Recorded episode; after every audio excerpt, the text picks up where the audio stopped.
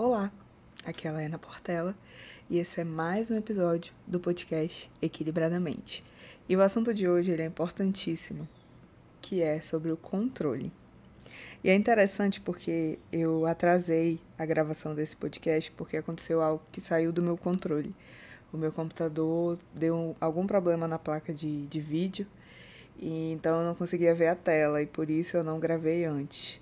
Só que eu poderia ter gravado pelo celular, eu poderia ter gravado de outras formas, mas eu preferi lutar contra os fatos e ficar com raiva e desistir do objetivo. E a gente vai falar um pouco dessa construção do controle, né?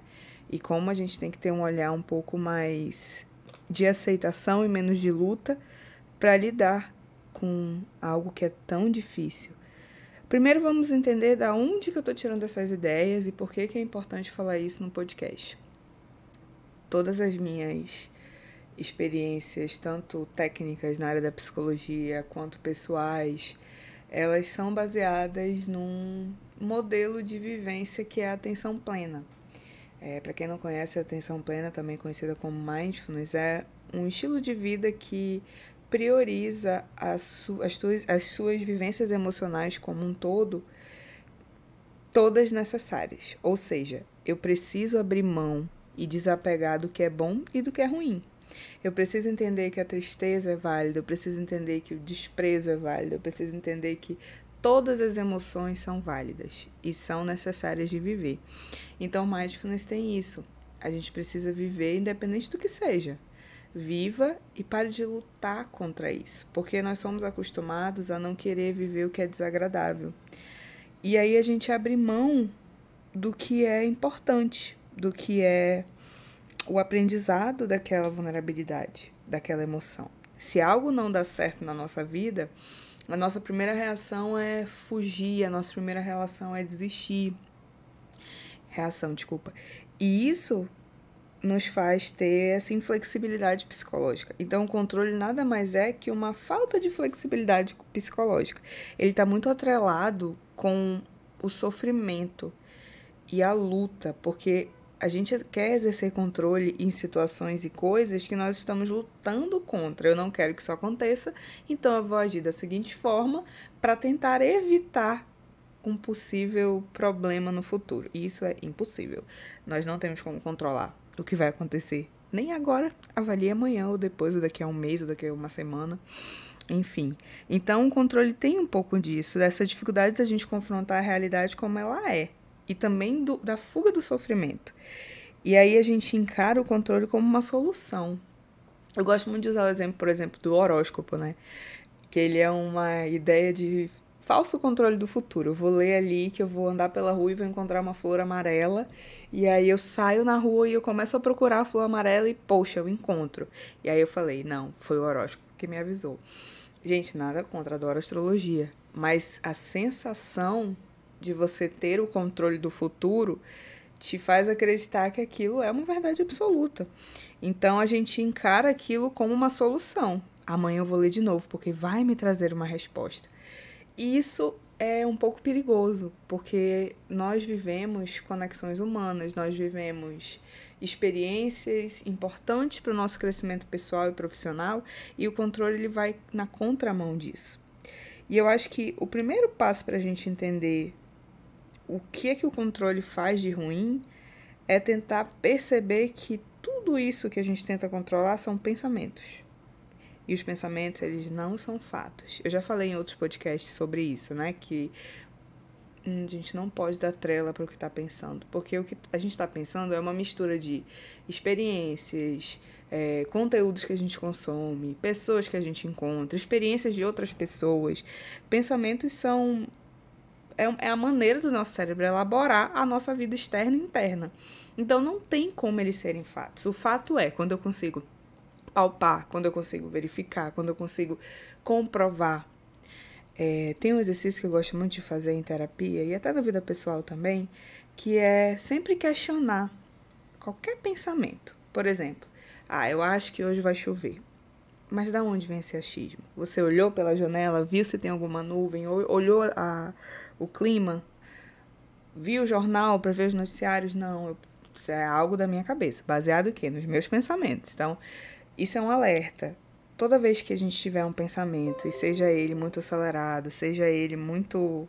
Porque esses pensamentos do controle, eles são todos muito irracionais, sabe? A gente imagina catástrofes, imagina os, pior, os piores cenários, tudo para uma proteção, né? Esse falso controle do futuro. E a gente encara como problema, como eu já falei, ou a gente encara como uma solução, como eu já falei, mas ele acaba sendo um problema. Então, lidar com esses pensamentos de uma forma mais questionadora, ué, isso que eu tô pensando talvez não faça muito sentido. Deixa eu procurar fatos. É uma forma da gente lidar com esse controle. Mas não é só isso, né, gente? Como ele exerce uma dificuldade imensa de, de confrontar a realidade como ela é e de evitar o sofrimento, a gente precisa conhecer as nossas dores. A gente precisa olhar para dentro e falar assim: isso mexe muito comigo. Isso me deixa muito triste. Eu vou tentar controlar todas as situações que possam me deixar assim, mas no fundo, isso só vai exercer controle sobre mim. E é para tudo na vida. Então, quando a gente conhece as nossas dores e a gente tem um espaço para senti-las, para tentar acolhê-las, para tentar ressignificar ou até trazer um significado para elas, como é o que acontece na terapia, como é o que acontece quando a gente escreve, quando a gente conversa com alguém que se importa, é, a gente abre mão desse controle. Porque abrir mão do controle é também entrar na vulnerabilidade das emoções. Eu vou contar um exemplo pessoal para vocês uma vez que eu tive acesso a essa ausência de controle. Quando eu estava aprendendo os princípios da atenção plena, eu fui estudar sobre isso, o professor pediu para nós meditarmos. E ele começou a meditação, uma meditação guiada, com alguns exemplos. Ah, se imagine num lugar muito bom. Obviamente eu imaginei o mar, porque eu adoro o mar. É, você está lá naquele lugar, aproveite esse momento. E aí depois ele trouxe uma outra situação. Agora imagine um momento muito ruim que você passou, uma briga com alguém, uma, um, uma despedida, alguma coisa muito ruim. E aí a gente acompanhando a meditação guiada e no fim ele traz o pensamento. Agora desapegue desses dois momentos. Não se apegue ao bom e também não se apegue ao ruim. Porque você é feito desse conjunto de vivências nem tudo na vida vai ser bom, nem tudo na vida vai ser ruim. E eu tinha esse exercício de me apegar só o que é bom. Quase a positividade tóxica, né? Então eu tinha essa ideia de que o equilíbrio emocional era ter os pensamentos positivos o tempo inteiro. Isso me afastava da experiência como ela é e me colocava ainda mais no na zona ali do controle. Tô trazendo algumas experiências pessoais, gente, porque falar sobre controle é, é muito é muito específico, é muito individual, sabe? Cada um lida de uma forma com essa esse, esse comportamento que a gente tem, né, de tentar de alguma forma ter segurança no futuro. E eu acho que pode ser um exemplo bom que vai é, demonstrar para vocês que a gente não ganha nada tentando controlar as coisas. E quando eu desapeguei daquela imagem da praia tão confortável, eu me senti ali, e agora? Eu tô pensando em nada, eu vou me apegar em quê? E conforme foi passando a meditação, ele foi explicando pra gente que quando a gente coloca atenção no presente, pouco importa se você viveu muito bem naquela praia ou se você sofreu muito por aquela despedida. O que importa é como o nosso corpo está se sentindo agora, é, o que a gente está fazendo para construir um momento presente. A atenção plena ela foca muito nessa ideia de que se a gente não viveu hoje, a gente não está vivendo nem o futuro nem o passado. A gente está preso no limbo. E que o nosso futuro ele é construído no hoje. Então, quando você tenta controlar, você não está no agora. Você está lá no amanhã ou até no passado. Ai, o que eu fiz errado? O que, que eu Não. A gente precisa viver as, as experiências emocionais de peito aberto. Como se fosse algo algo inédito. Porque cada experiência emocional vai ter um significado. E conhecer as nossas dores, aceitar que precisamos viver de tudo um pouco, é um caminho difícil, mas é o caminho que mais nos liberta mais nos conecta com essa ausência do controle para o futuro. Até porque você pode prever, você pode tentar controlar, você pode colocar várias soluções de ordem prática, mas chega na hora que acontece a, aquela situação que te deixa muito abalado, ou muito feliz, ou muito confuso, tudo que você fez, aquela cartilha que você achou que ia seguir, não foi seguida.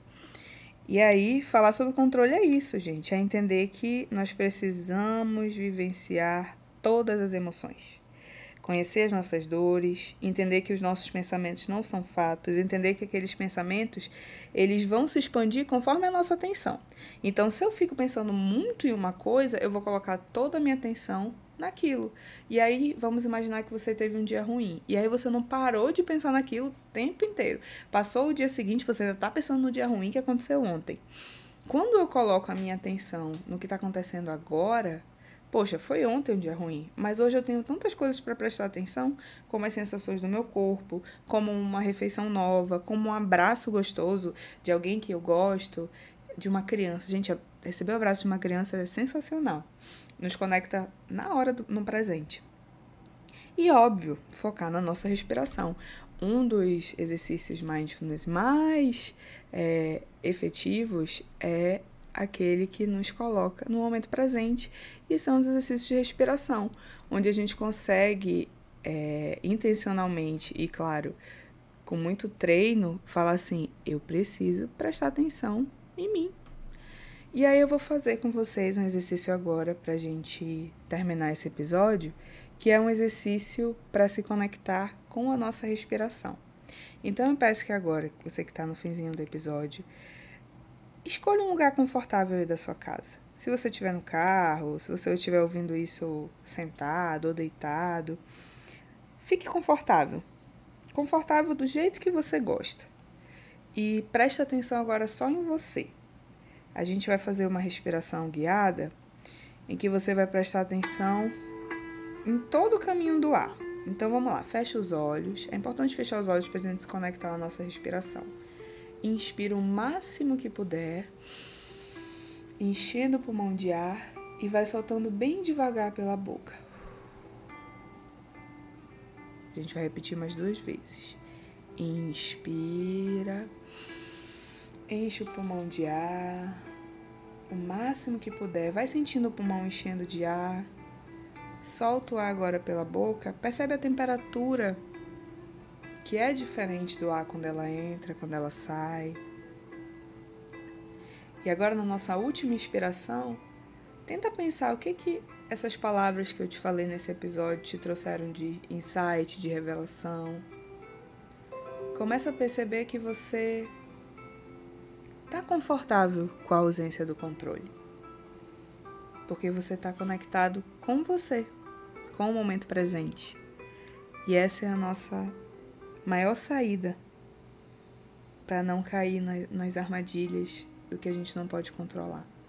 Então inspira, enche o pulmão de ar, vai soltando. E agradeça por estar aqui, querendo conhecer mais sobre questões psicológicas e o seu comportamento, porque eu sei que você quer ser uma pessoa melhor. Obrigada por me ouvir e eu te espero no próximo episódio. Até mais!